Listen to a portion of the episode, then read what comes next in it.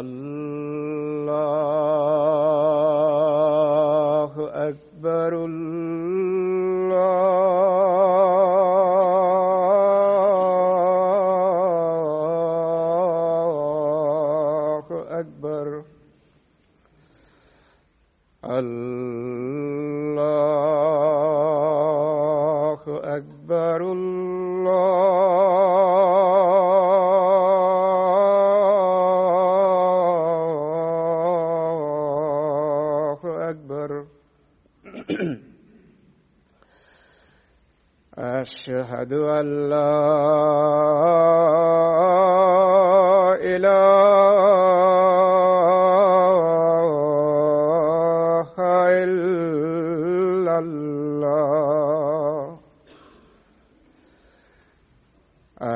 أشهد أن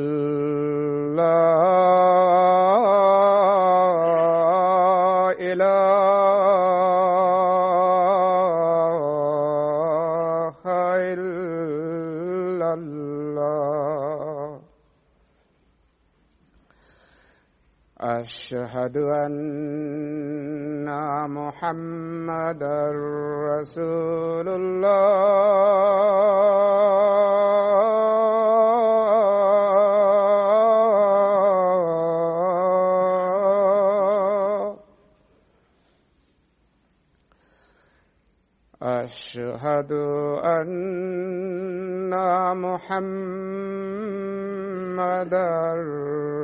رسول الله.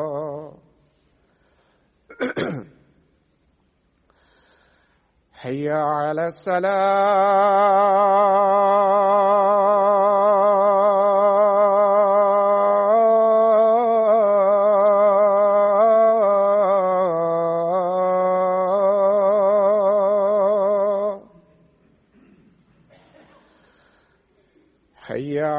السلام.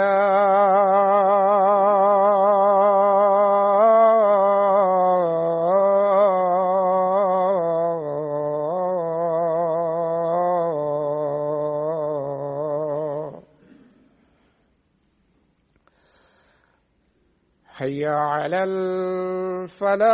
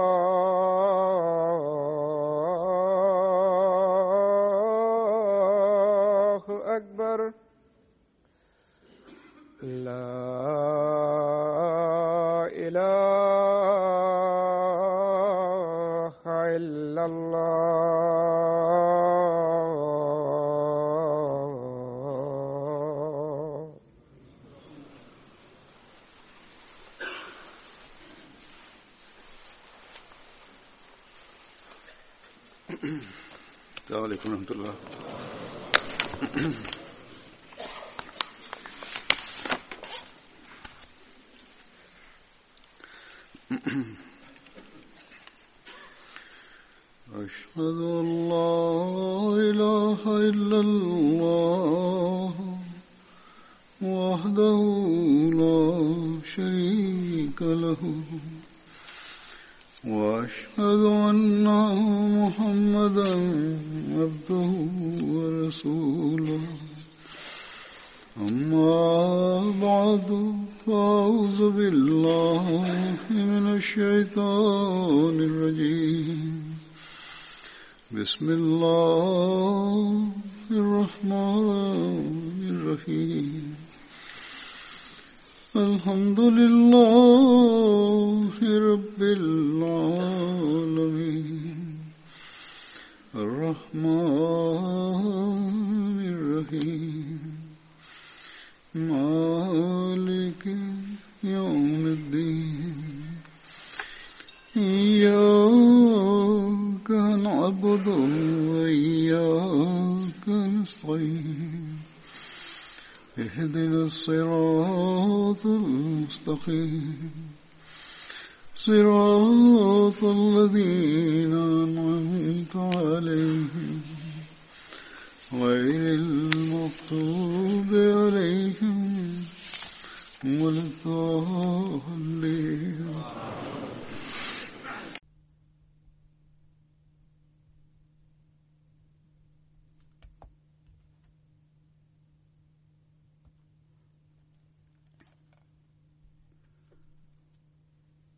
بسم الله الرحمن الرحيم. حليفم تكوفو أيده الله تعالى بن العزيز أنا سيما.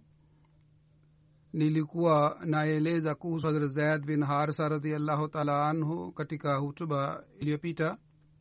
Na katika hutuba yangu nilieleza kuhusu safari ya taif ambamo hazrat zaid alikuwa pamoja na mtume salallahu salam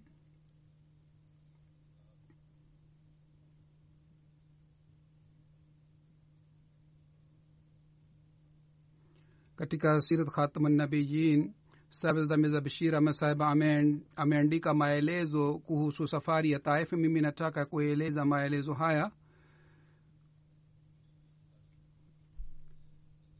Baada ya kutoka katika shebe abi talib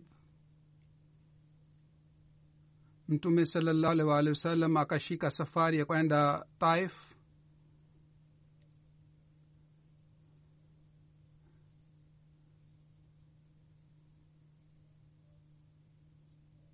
wakati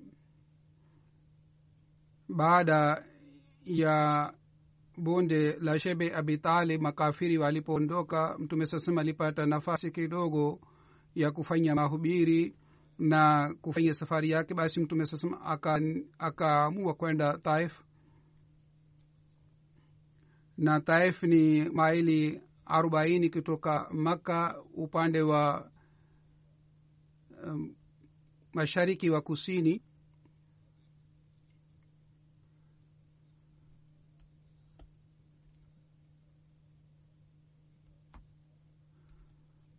Taif sawa na ukubwa wa mji ilikuwa sawa na mji wa makka na watu matajiri walikuwa wakiishi katika taif. Na taif wenyeji wa makka pia walikuwa wakikiri kwamba watu wa taif ni matajiri na watu wa makka walisema laula unzila hadha lquran laula nuzila quran laula nuzila hadha lquranu ala rajulin min alkaryataini azimin.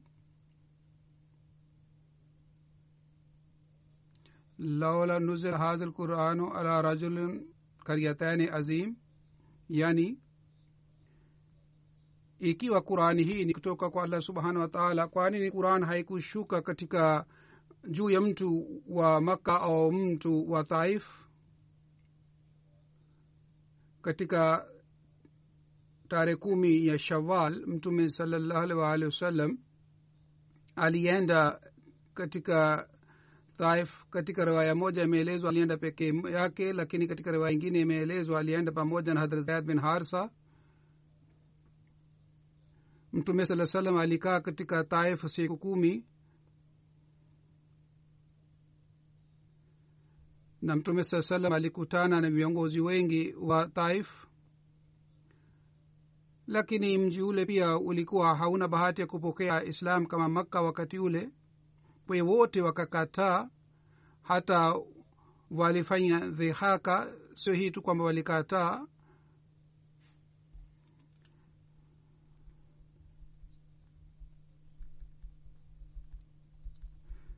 hatimaye mtume saa salam alimwendea abde yalil au ibne abde yalil aliyekuwa kiongozi wa taif na alimhubiri na alimwita kwenye islam na yeye pia alikataa alifanya mzaha na kwa mzaha akasema ikiwa wewe ni mkweli mimi siwezi kuongea nawe lakini kama wewe ni mwongo basi mimi haina haja kuongea nawe itakuwa bure nikiongea nawe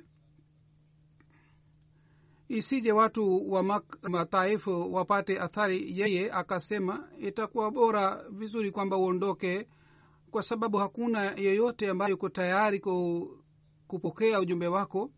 Basi baada ya kusema hivi yule abd yalael aliwakusanya vijana wa kijiji na wakaanza kumfuata mtume saa salam mtume alipotoka katika kijiji wale wakaanza kupiga kilele na wakaanza kumpiga mawe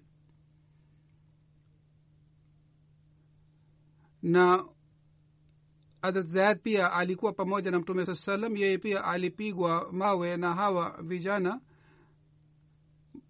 Takriban maili tatu hawa vijana waliendelea kumfuata mtume saa salam na waliendelea kumtukana na kumpiga.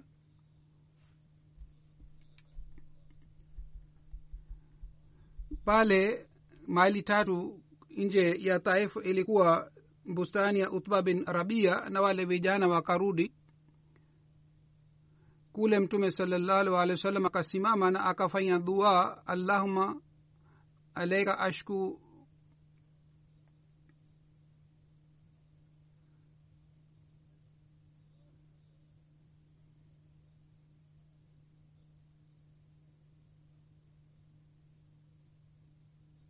tafsiri yake ni hii kwamba e mola wangu mimi nakiri kwamba mimi ni dhaifu na mimi sina uwezo dhidi hawa watu bila msaada wako e mola wangu ambaye ni mwenye rehema kushinda wengine na wewe ni mlinzi wa wote wewe ndiye ni mola wangu.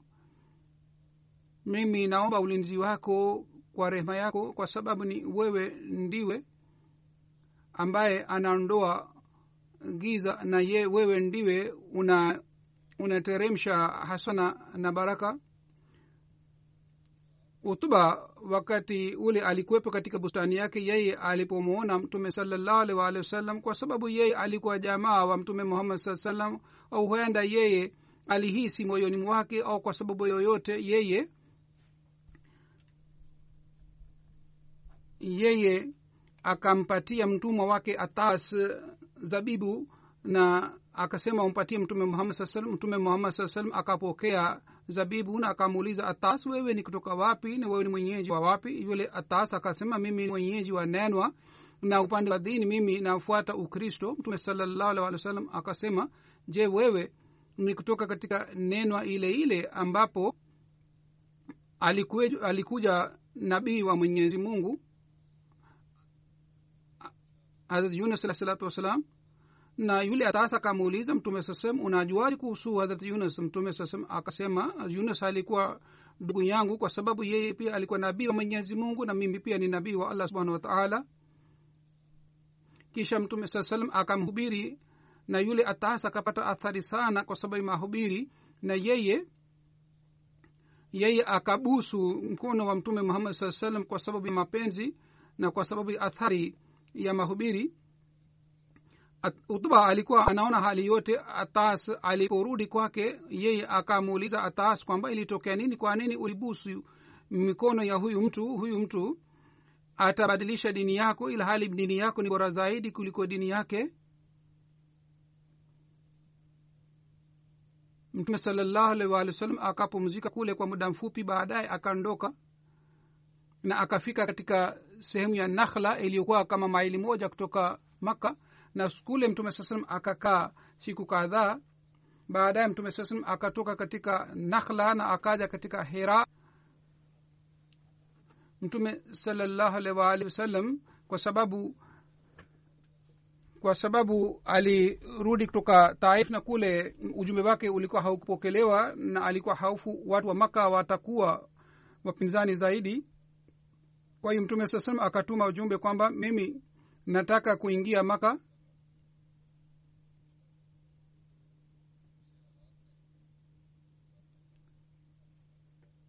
je unaweza kuniruhusu? Na ilikuwa desturi ya watu wa maka na ilikuwa desturi ya waarabu kwamba ikiwa mtu alikuwa akiomba ulinzi walikuwa wakitoa ruhusa?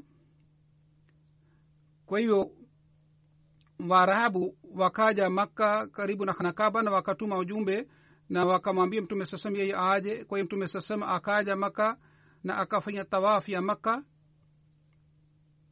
na mtume saa salam akaingia nyumbani kwake chini ya ulinzi wa hawa watu wa makka. Abu jahal alipoona mtume saa salam katika hali hii alishangaa na ali aliwauliza wale waarabu kwamba je nyinyi mumempatia mtume ulinzi peke yake au nyinyi mmefuata dini yake? Yule rais ka- ka- yule kiongozi ambaye alimpatia mtume saa salam ulinzi alisema hapana mimi nimempatia ulinzi tu sikubali dini yake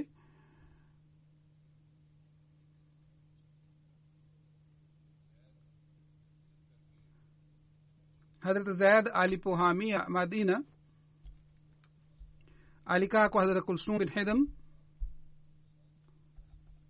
na katika rawaya ingine imeelezwa kwamba alikaa kwa hadrat Sa- saad bin hasama mtume salallahu alih walih wasallam alifanya ndugu yake kati yake na kati ya hadrat saad.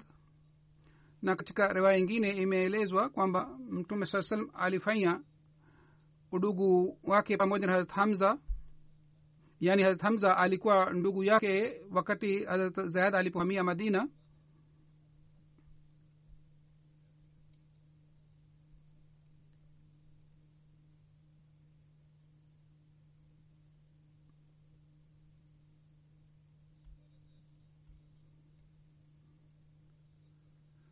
Katika sirat khatamanabin admedabshira masaba ameeleza tukio hili kwamba hadrat mtume muhammad salllahu alih waalihi wasallam alipohamia madina alimpatia fedha kiasi fulani hadrat zaid bin harsa na yeye akachukua watu kadhaa kutoka maka na abdullah bin abubakar pia alikuwepo pamoja na hadrat zaid na hadrat zaid aliochukua hawa watu wote kutoka maka na alirudi nao madina. Hadrat bara radiallah taala anhu anasimulia wakati mtume salallahu alih waalihi wasallam katika zikada alipofanya nia ya kufanya umra watu wa maka wakakataa na wakasema kwamba wewe huruhusiwi kuingia maka hatimaye mtume saa salam alifanya suluhu pamoja naye kwa sharti hii kwamba mwakani atakuja maka na atakaa maka siku tatu wakati walipokuwa karibu kuandika maandiko na wakaandika kwamba haya ni masharti kwayo mtume saa salam amefanya sulhu. Watu wa maka wakasema sisi hatukubali kwamba yeye ni nabii. Ikiwa tungejua kwamba yeye ni nabii wa mwenyezi mungu sisi tusinge tusingemzuia tungemruhusu aje maka. Kwa hiyo sisi hatutaki neno hili liandikwe. Sawa na maoni yetu wewe ni muhammad bin abdullah sio muhammad rasulullah.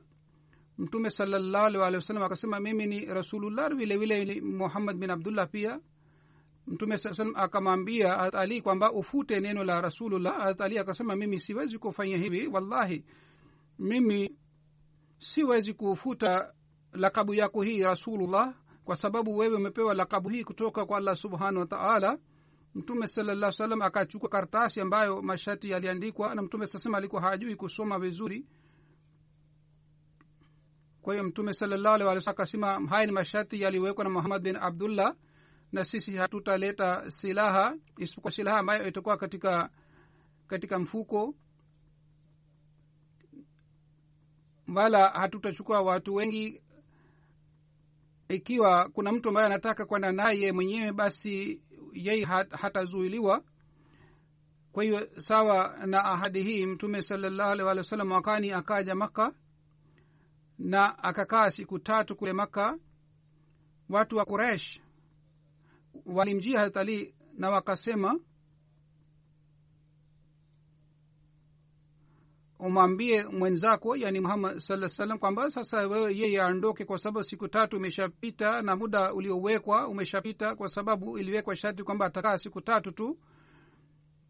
Mtume salallahu alih waalihi wasallam akaondoka katika maka binti hadrat hamza aitwae amara na katika raya ingine jina lake ni umama na katika riwaya ingine jina lake lilikuwa amatullah yule binti yake pia alimfuata mtume salallahu alih waalihi wasallam wakati alipoondoka na iye akaanza kusema ewe baba mdogo ewe baba mdogo. Hatalii akamchukua na akashika mkono wake na akamwambia fatima kwamba wewe um, umchukue huyu binti wa baba mdogo. Kwa hiyo yeye akampandisha pamoja naye katika ngamia hadrat zayad na hadrat jafar wakaanza ku wakaanza kuikhtilafiana kuhusu binti wa hadrat hamza. Hadrat ali akasema mimi nimemchukua kwa sababu huyu ni binti wa baba mdogo. Na hadrat jafar akasema huyu ni binti wa baba mdogo wangu. Na shangazi yange shangazi yake hadrat asma pia ni katika familia yetu na hadrat baraa akasema kwamba huyu ni binti wa ndugu yangu. Mtume salallahu alih walih wa sallam akatoa uamuzi wake na iye akasema yeye akaye kwa shangazi yake kwa sababu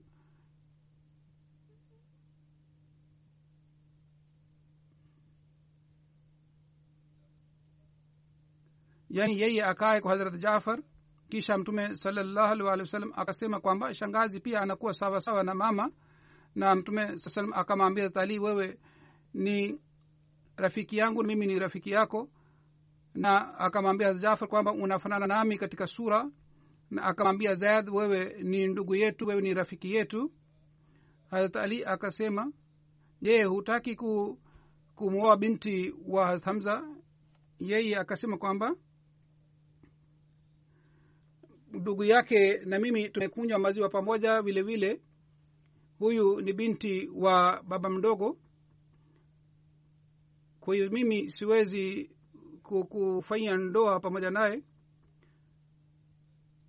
Hazad bin hasa alimoa hazrat ume aman ume aman jina lake lilikuwa baraka. Na kwa sababu ya mtoto wake aman alikuwa anaitwa ume aman badala ya baraka alikuwa mwenyeji wa habasha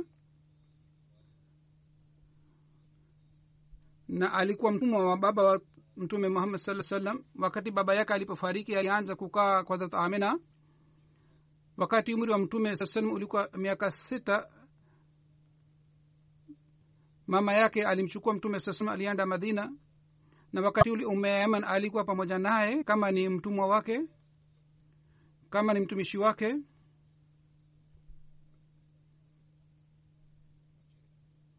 Baada ya wakati alipofika karibu na madina ume amina alifariki. Kwa hiyo yeye alimchukua mtume saa salam na akarudi tena maka umeaman kwanza aliolewa na ubaid aliyekuwa mtumwa na mtoto mmoja alizaliwa kutoka kwake alikuwa anaitwa aman na yeye katika ghazwa hunain aliuawa wakati ume eman wakati mume wa ume eman alipofariki yeye aliolewa na hadrat zaid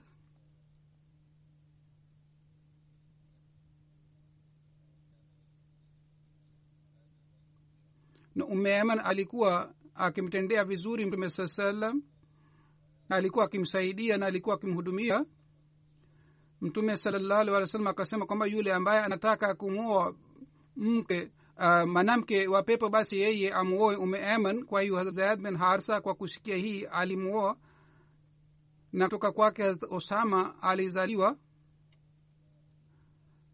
Harat ume aman pamoja na waislamu alihamia habsha baadaye yeye alikuja madina na alishiriki katika uhod yeye alikuwa akiwapatia watu maji na alikuwa akiwapatia matibabu majiraha kwa hiyo alipata bahati ya kushiriki katika ohodh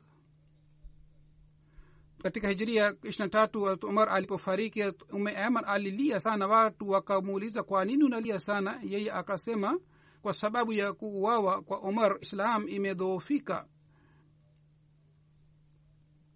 Ume aman wakati usman alipokuwa halifa alifariki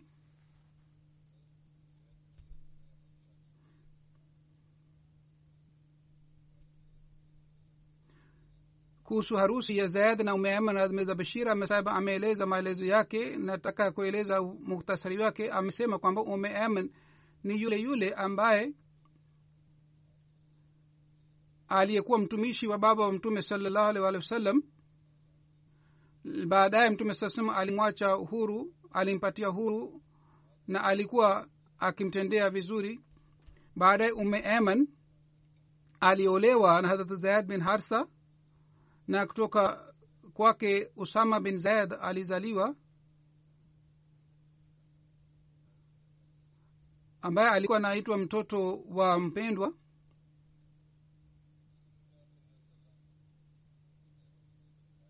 Mtume salallahu alehi wa sallam kwa kumwona hatume yaman alikuwa akisema ya umi yani mtume alikuwa akimwona alikuwa akisema ewe mama yangu na alikuwa akisema kwamba huyu ni katika familia yangu.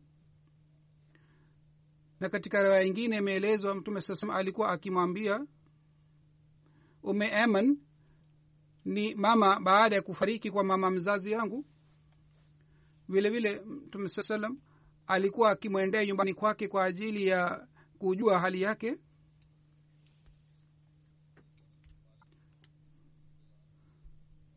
anas bin malik anasimulia wakati waislamu walipohamia madina walikuwa hawana kitu chochote mikononi mwao na ansar walikuwa na shamba na vilevile vile vile walikuwa matajiri. Kwa hiyo maansar wakafanya ahadi nao kwamba watawapatia matunda ya bustani yao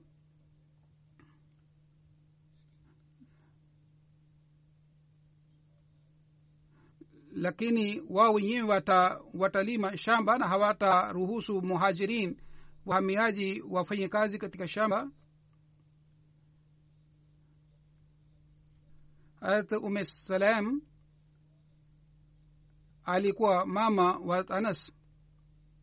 Yeye alipatia mtume salallahu alhi wasallam miti kadhaa ya mitende. Na mtume saa salam akampatia ume eman miti hii aliyekuwa mama wa usama bin zayad ibni shahab anasema anas bin malik aliniambia mtume saa salam aliporudi kutoka tukio la khaibar na aliporudi madina muhajirin wakampatia mtume salallahu alih walih wa sallam miti ya mitende wakamrudishia miti ya mitende kwa sababu wao wenyewe pia walipata jaidad kiasi fulani na mtume saa salam pia akamrudishia mama anas mitende yake. Na mtume saa salam akampatia umeamna miti kadhaa kutoka katika bustani yake. Katika bukhari maelezo yake yamepatikana hivi kwamba harat anas radiallah taala anhu anasimulia kwamba masahaba walikuwa wakiweka miti kadhaa kwa ajili ya mtume salallahu alih wa sallam wakati mtume saa salam alipopata ushindi juu ya kureza na nazir alikuwa hana haja ya miti hii iliyotolewa na maswahaba mbalimbali. Anasema watu wa familia yangu wakaniambia mimi nimwendee mtume saa salam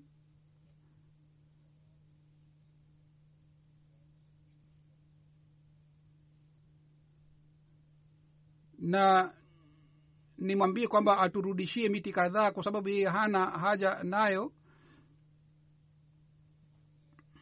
Anas anasema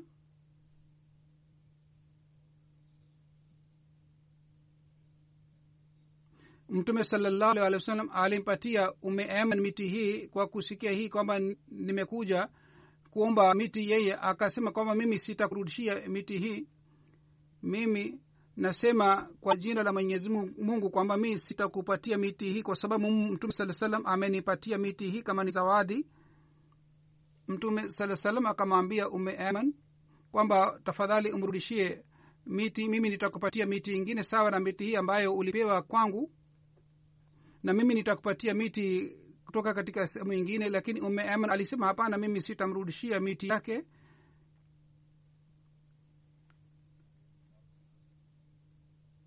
hatimaye mtume salallahu alih walih wa sallam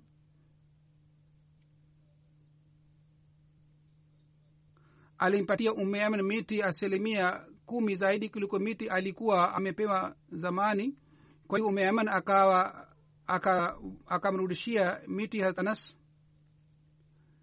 katika riwaya moja imeelezwa kwamba umeaman wakati alipokuwa anahama kutoka maka kwenda madina akapata kiu sana na alikuwa hana maji ya kunywa na ilikuwa joto kali sana.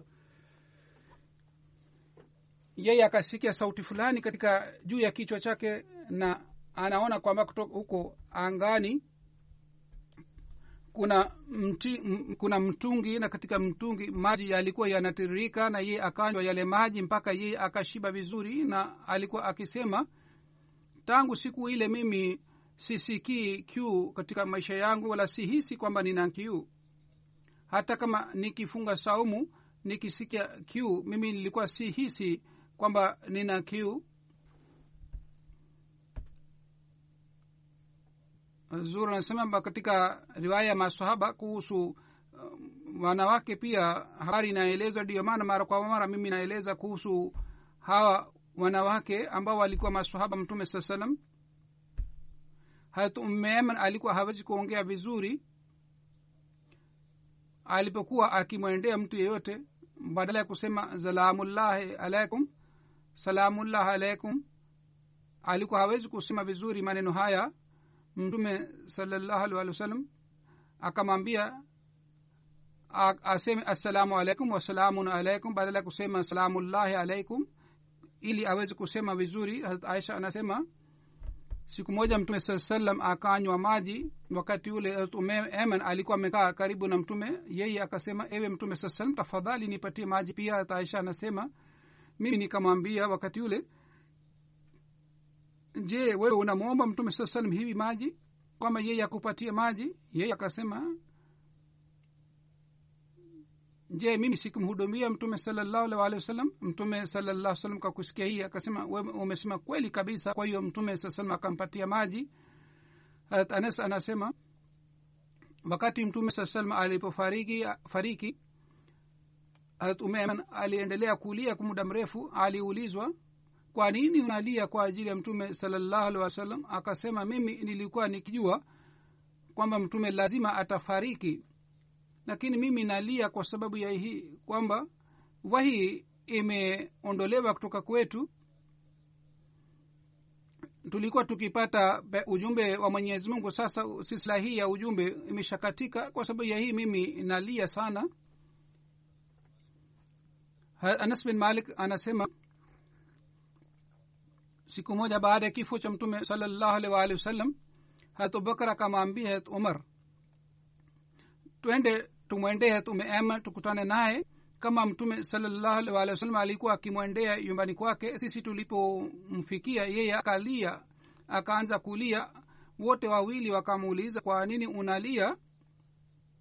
Yoyote ambayo yuko kwa mungu ni bora kwa ajili ya mtume yeye akasema mimi silii kwa sababu ya hii kwamba mimi, mimi sijui kwamba yoyote mungu anayo ni bora zaidi bali mimi nalia kwa sababu ya hii kwamba sasa kutoka mbinguni wahii haishuki.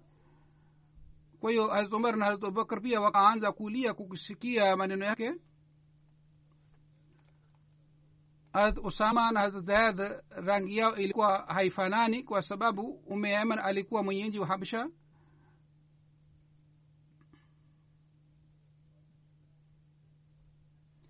Kwa hiyo rangi yake rangi ya usama ilikuwa inafanana na mama badala ya hadha zaid kwa hiyo watu walikuwa wakisema kwamba hadha usama si mtoto wa hadha zaid au walikuwa wakisema shutuma tu walikuwa wakileta shutuma ya aina hii. Harat aisha anasema mtume salallahu alih waalihi wasallam siku moja alinijia na alikuwa na furaha kubwa sana na akasema e aisha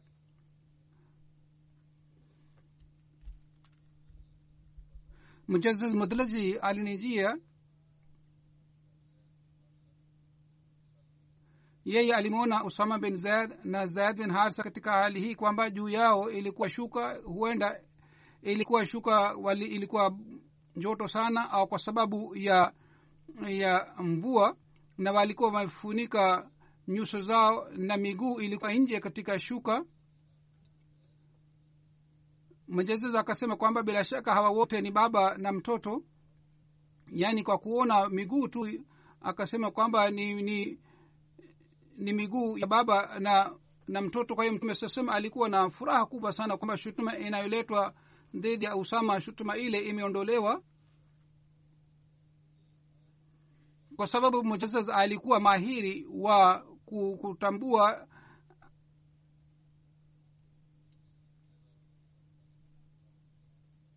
miili ya watu. Kwa hiyo mtume sasema alikuwa hana shaka lakini kwa ajili ya kuondoa watu shutuma ya watu e, dalili hii ilipatikana. Ndiyo maana mtume sasema alikuwa na furaha kubwa sana. Hadrat zayad alikuwa alikuwa mutbana yake. Mtume salallahu walih wasallam ali alitangaza ndoa ya hadrat zayad na hadrat zainab lakini ndoa hii haikuen- haikuendelea kwa muda mrefu na baadaye um, hazad alimpa talaka na mtume muhammad saa salam baadaye alimua harat zainab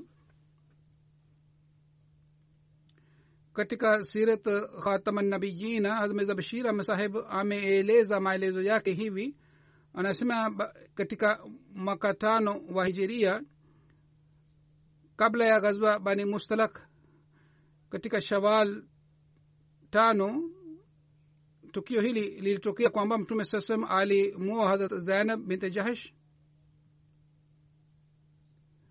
na alikuwa binti wa shangazi yake aitwaye umema alikuwa mwema sana lakini alikuwa na tabia ya kusifu familia yake. Dhidi yake mtume saa salam alikuwa na tabia ya aina tofauti mtume salallahu alih walih wa sallam alikuwa akiheshimu familia yake lakini alikuwa akisema kwamba ubora ni kwa sababu ya sifa za mtu mwenyewe na kwa sababu ya imani yake na dini yake.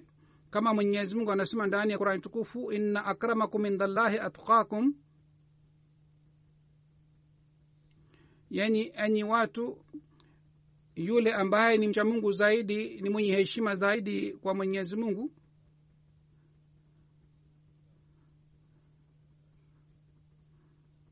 basi mtume salallahu alih walih wasallam akamuoza zainab, zainab binti jahash pamoja na harat zaid bin harsa.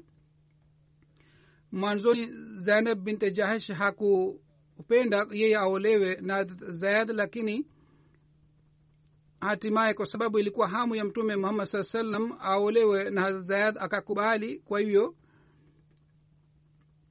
sawa na pendekezo la mtume saa salam na kwa sababu ya hamu ya mtume salallahu alih waalihi wasallam zayad na zainab wakaoa.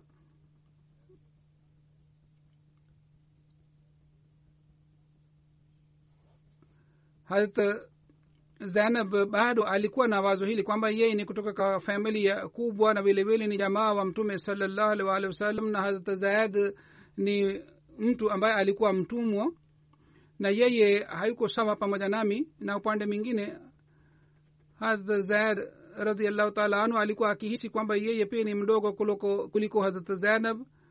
Mawazo haya yaliendelea yaliendelea kuzidi kwa hivyo utulivu ulikosekana katika maisha yao na wote wawili walianza kuhitilafiana.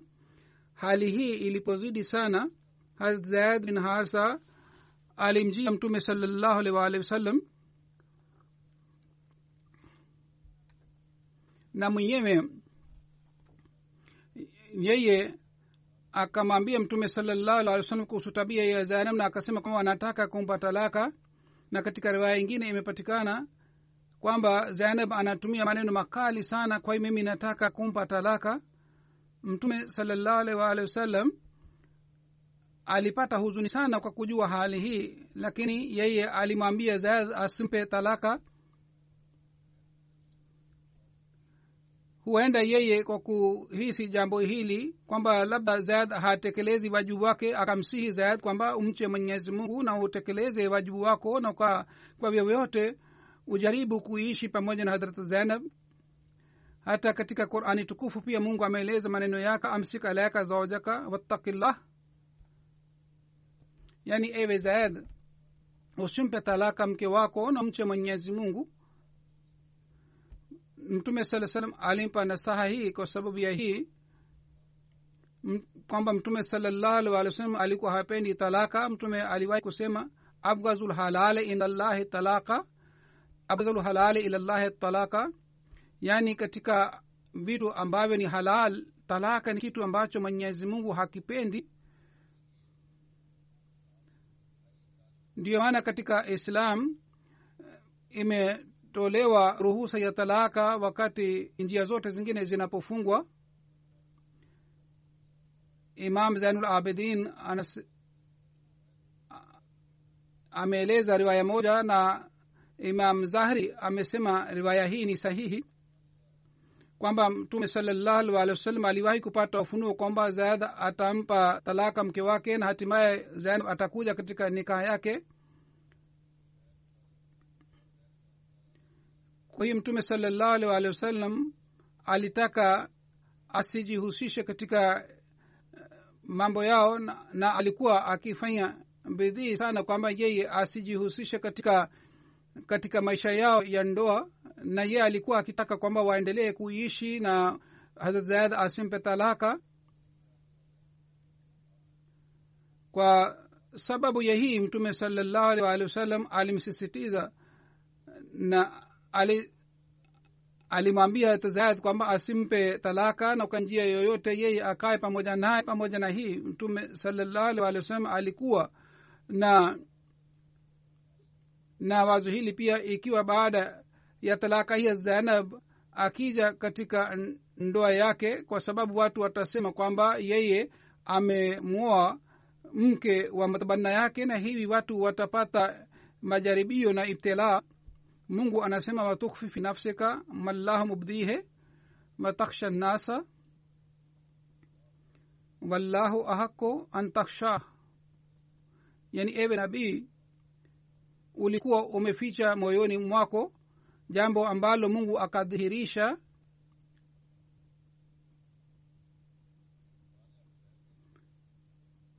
Wewe kwa sababu ya haufu ya watu ulikuwa ukiogopa bila shaka mwenyezi mungu anastahili kwamba wewe umwogope kutoka kwake. Mtume salallahu alih wa sallam alimsihi zaid kwamba yeye amche mwenyezi mungu na asimpe talaka mke wake. Hazrat zaid akakaa kimya na akakubali nasaha ya mtume saa salam na akarudi lakini ilikuwa ngumu kuishi pamoja kwa sababu itilafu kubwa ilikuwa imeshapatikana kati yao ni kati hazrat zaid na zainab kwa hiyo baada ya muda mfupi hazrat zaid akampa talaka. Wakati ida yake ilipokwisha kuhusu harusu yake mtume saa salam akapata wahi tena kwamba yeye anatakiwa afunge ndoa naye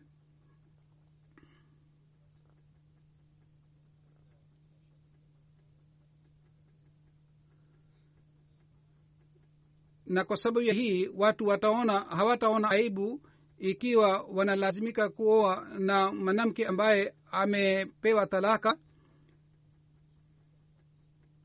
Pamoja na hii hazad alikuwa mutabanna wa mtume salallahu waalihi wasallam na kulikuwa desturi kule watu walikuwa waki walikuwa hawaoi mke wa mutabanna. Lakini mtume sasema atakapooa basi desturi hii itakuisha na kuhusu hii katika qurani tukufu iliyoelezwa ni hivi falamma kadha zaidun minha wataran zawajnakaha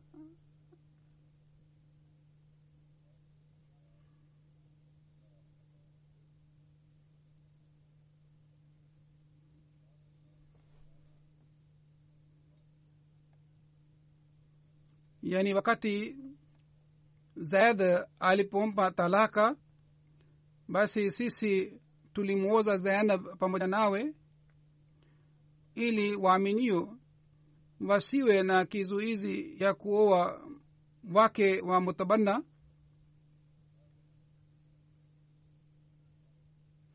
Na ilipangwa amri ya mwenyezi mungu itimie kwa njia hii baada ya kushuka kwa wahi hii kulikuwa hakuna mbazo la mtume sala salam kwamba yeye amwoe zainab lakini sawa na amri ya mwenyezi mungu aliamua kwamba amwoe hadrat zainab na mtume salallahu alih walihi wasallam kwa kumpitia hadrat zaid alituma ujumbe kwamba anataka kumuoa zain akakubali ujumbe huu. Na amr bin jahsh akawa wali na mahari ilikuwa dirham mia nne kwa hiyo mtume salallahu alehi wasallam akamua hadrat zainab na kwa sababu ya kuoa kwake dasturi ile ambayo ilikuwa inapatikana katika maka dasturi ile ili ilikwisha. Hazur anasema hapa nataka kueleza jambo hili kwamba wanahistoria wanasema kwamba kwa sababu kuhusu nikaa ya zainab wahi ilikuwa imeshashuka. Kwa hiyo kwa kidhahiri nikaa yake haiku haikutangazwa. Wazo hili siyo sahihi. Bila shaka wahi ilishuka kuhusu ndoa hii na inaweza kusema kwamba nikaa yake ilitangazwa huko mbinguni.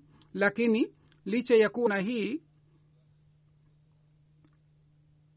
sheria iliyowekwa hapa ardhini yaani kutangaza ndoa sheria ile pia ili ili ilitimizwa na ndoa yake ilitangazwa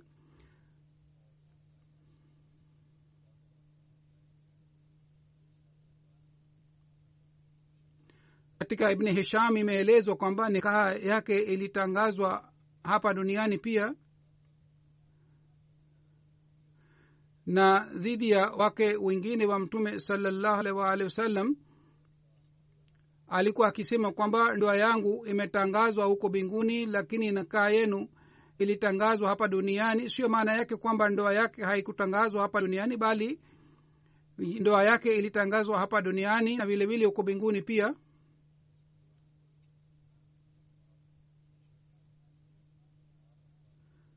wake wengine wa mtume salallahu alaihi waalihi wasallam ndoa yao ilitangazwa hapa duniani.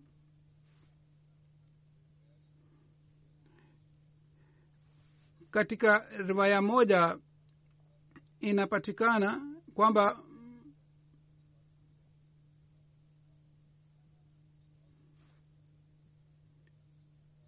mtume salallahu alaihi waalihi wasallam ali alimwendea zainab bila ruhusa jambo hili siyo sahihi. Riwaya inayepatikana katika bukhari riwaya ile ni sahihi kwamba baada ya kutangaza ndoa hazrat zainab alimjia mtume saa salam alikuja nyumbani kwake. Mtume saa salam hakuenda nyumbani kwake. Wakati ya zainab alipokuja katika nyumba ya hadrat alipokuja baada ya ndoa alipokuja kwa mtume salallahu wa sallam na baada ya ndoa ikiwa mtume baadaye alienda nyumbani kwake basi hakuna hakuna tatizo wala hakuna nafasi ya kuleta shutuma kwamba mtume salallahu alih wa wasallam alimwendea. Lakini kwanza ndoa ilitangazwa katika ibni hasham imeelezwa kwamba ingawa ndoa ilitangazwa kwa mbinguni na vahi ilishuka kuhusu ndoa hii lakini ndoa ili ilifungwa hapa duniani pia ilitangazwa hapa duniani.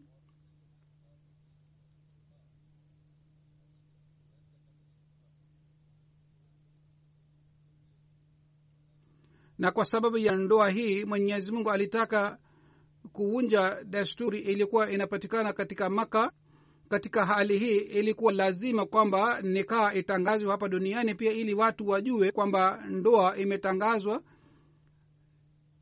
Ikiwa ingetangazwa kwa mbinguni peke yake watu wasingeweza kujua kwamba ndoa imetangazwa. Kwa hivyo lazima ndoa yake ilitangazwa hapa duniani pia. Katika matukio ya zaid nimeeleza kuhusu harusi ya mtume muhammad salllahu alih waalihi wasallam na zainab radiallahu taala an, anha kwa sababu hata siku hizi pia wapinzani wanaleta shutuma dhidi ya mtume muhammad salllahu alih waalihi wasallam kuhusu ndoa yao. Ndio maana mimi nime mimi nimeeleza ili tujue kuhusu maelezo haya yote. Kuna maelezo yake zaidi pia kuhusu hadrat zaid na vile vile kuhusu mambo haya yote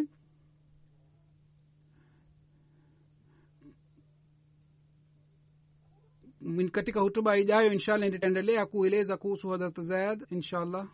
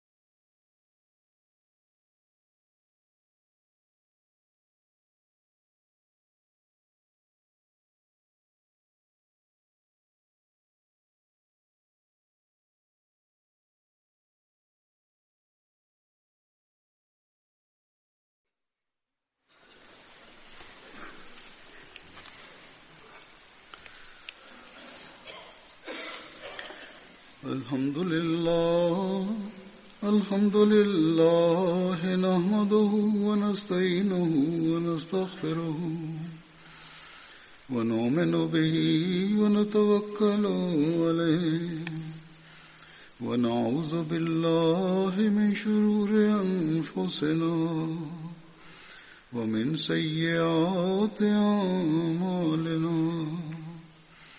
من يهده الله فلا مضل له ومن يضلل فلا هادي له. ونشهد أن لا إله إلا الله ونشهد أن محمدا عبده ورسوله. عباد الله رحمكم الله. إن الله يأمر بالعدل واللسان وإيتاء ذي القربى وينهى عن الفحشاء والمنكر والبغي يعظكم لعلكم تذكرون اذكروا الله يذكركم وادعوه يستجب لكم ولذكر الله أكبر.